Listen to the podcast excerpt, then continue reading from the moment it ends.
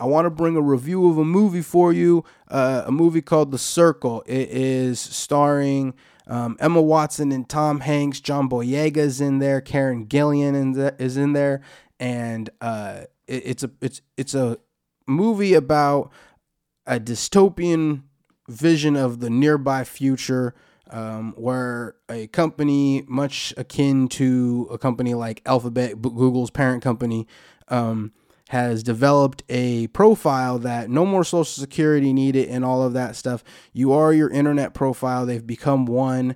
And um, you can tell, you can assume, uh, or just imagine what goes on from there. There's tons of implications about uh, invasions of privacy and kind of just like how stupid the whole idea of being online is um, and communicating with people online. Like you hear, there's a lot of um, cynicism towards that. Like, uh, uh, why can't we just shake each other's hands or just hang out with each other?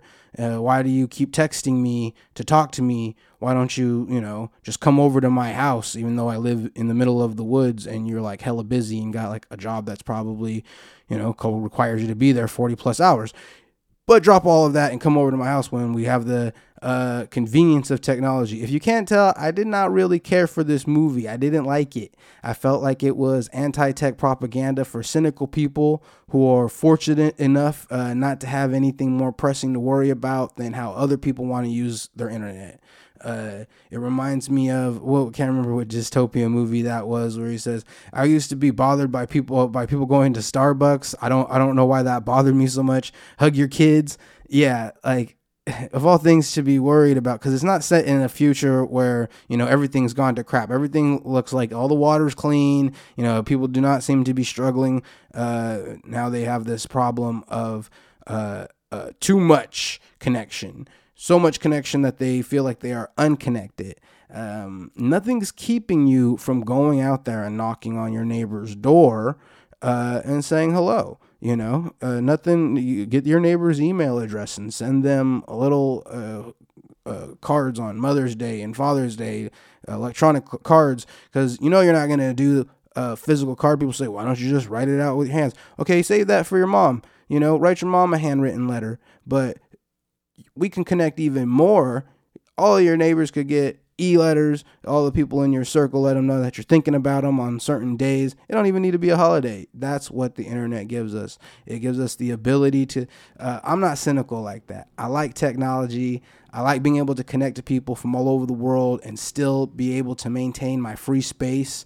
Uh, I do not believe that the world is getting smaller because of tech. I believe that it's getting bigger. That we are able to um, be introduced to ideas that you never would have been introduced to. Uh, people in countries where, like, you can't go to a, a, museum or a library and just have all of that knowledge at your fingertips, you know? So, like, boom, you got a laptop all of a sudden, you got a tablet connected to the internet, and now you have all of that. I know that there's internet constrictions on certain people in certain countries, but still, like, you know, if you were out in middle America, you your your perception of the world uh, had been limited by where you could go you know? And even if you were um, in a big city still the same thing. You don't get to see or know about what the farmers are doing out there in the in the countryside uh, but now you can you can know about that. You can watch stuff online. You can talk to these people directly. You can go to farmer forums and see what is going on in their livelihood in their lives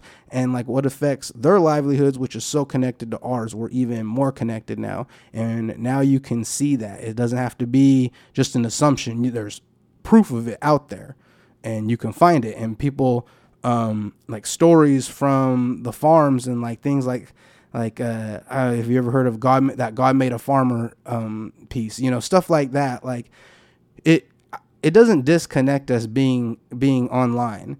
Uh, if you choose not to be online and you're probably not listening to this podcast because I don't know how you would be hearing it, then um, that's up to you. You know, like I don't understand why someone would make uh, put so much money into a movie with such a premise in this day and age when it's just like so blaringly wrong.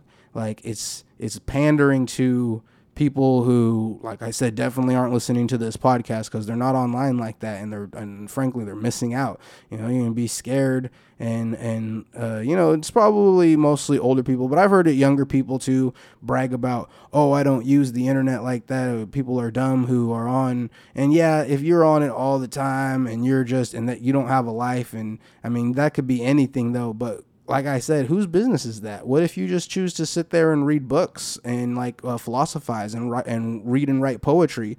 Uh, yeah, you're not you're you're not hanging out with anybody then either, but nobody will get down on you for that. You know, uh, it's your life, it's your time. I say as long as you're not hurting anybody, and there's a lot of good stuff you can do out there online. So like I didn't I didn't care for the movie.